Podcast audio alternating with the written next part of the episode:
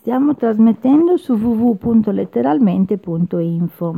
Poesia e racconto del cuore, la geisha. Come Mary Poppins arrivasti tu, con l'ombrello aperto, caduta dal cielo e quindi tra noi quasi per caso.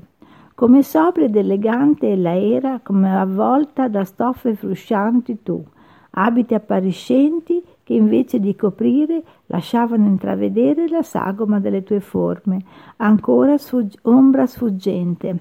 Volevi carpire gli altrui sguardi. Dovevi spiare le loro reazioni, facendoti paravento con lo strumento, un ventaglio. Intanto con il tuo atteggiamento, le tue battute audaci, le tue carezze profonde, volevi attira- attirare quella parte di popolo che apparteneva all'universo maschile. Ma chi portava i pantaloni in fondo li facevi sentire importanti, li conquistavi con la tua rendevolezza, la tua devozione e la tua debolezza. Padroni, anche se per pochi attimi, erano del tuo corpo e della tua anima. Solo la tua mente vacillava sempre e non aveva mai lo stesso obiettivo. Ecco dunque che la tua, strate- che la tua strategia mettevi in atto. Partendo da casa di buon mattino dovevi riuscire a prendere quel treno, proprio quello, perché per te era, era occasione di nuovi incontri e altrettante nuove conoscenze. Lo strumento di lavoro, il cellulare, che come agenda di lavoro sempre densa era di appuntamenti. Nuovi nomi potevi aggiungere nella tua memoria, nuove, nuovi accordi ti prestavi ad approntare per avvicinare persone interessanti e nella tua alcova poterli portare. Sempre stratagemmi diversi dovevi inventare per nascondere il tuo illecito comportamento. I tuoi amici e i tuoi colleghi tutto conoscevano di te, perché tu, con fluenza ed eloquenza, nonché dovizia di particolari, facevi ogni giorno a loro il resoconto, e più i particolari erano piccanti e più tu ti divertivi a raccontare. Forse per te erano favole, realtà fantasmagorica che ti permetteva di uscire dall'anonimato, da, da una vita grigia e piatta che a te stava troppo stretta. Per un giorno, per un'ora, per un minuto eri tu la protagonista di un bel gioco, fatto di poco, forse di niente.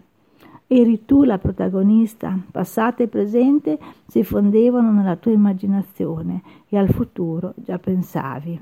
Mille miglia lontana eri e già ti sentivi ansiosa nel tuo fare e disfare. La tua famiglia era all'oscuro di tutto, dolce e svagata massaia ti immaginava, mai avrebbe creduto che mentre preparavi quei deliziosi, quei deliziosi manicaretti,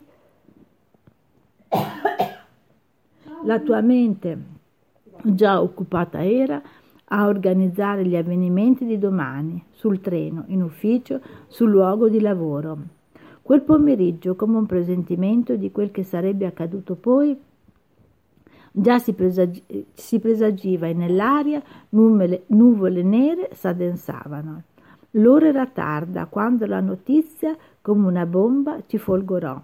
Entrarono con la pistola in tasca, travestiti da impiegati statali, che lavoravano nello stesso stabile nel quale erano entrati. Colpirono, come presi da raptus omicida, quella figura innocente che da sempre si era prodigata ad aiutare e curare uomini, gatti e bambini. Lui fu il capo espiatorio di tutte le tue scelleratezze e come bambina che si diverte a giocare sull'altalena ancora non capivi che il gioco che tu avevi movimentato era troppo rischioso e ancora ti divertivi a pigiare sui tasti del cellulare, moderna tecnologia di gesti ripetitivi per te, privi di senso, che ricoprivano un ruolo importante nel tuo mondo di celluloide.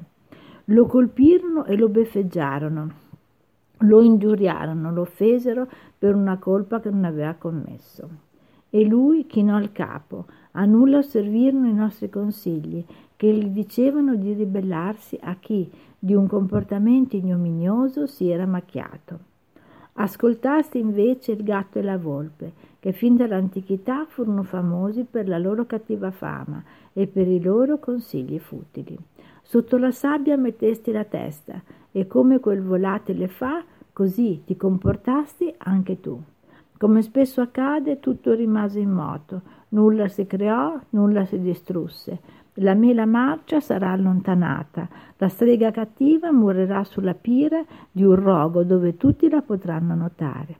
E tu, che eri una persona onesta e buona, sarai tacciata di gesti orribili per aver ceduto alla paura, per aver avuto timore della macchina burocratica e di leggi insensate che proteggono chi pratica azioni criminose o deleterie a danno di chi è accusato ingiustamente e nulla ha fatto. Quella mela in qualunque cesto sarà posta, farà sfigurare la merce e al mercato la partita non sarà più venduta, perché il cliente, vedendo la frutta maccata e piena di difetti, la, rifiuterà e mai più la vorrà.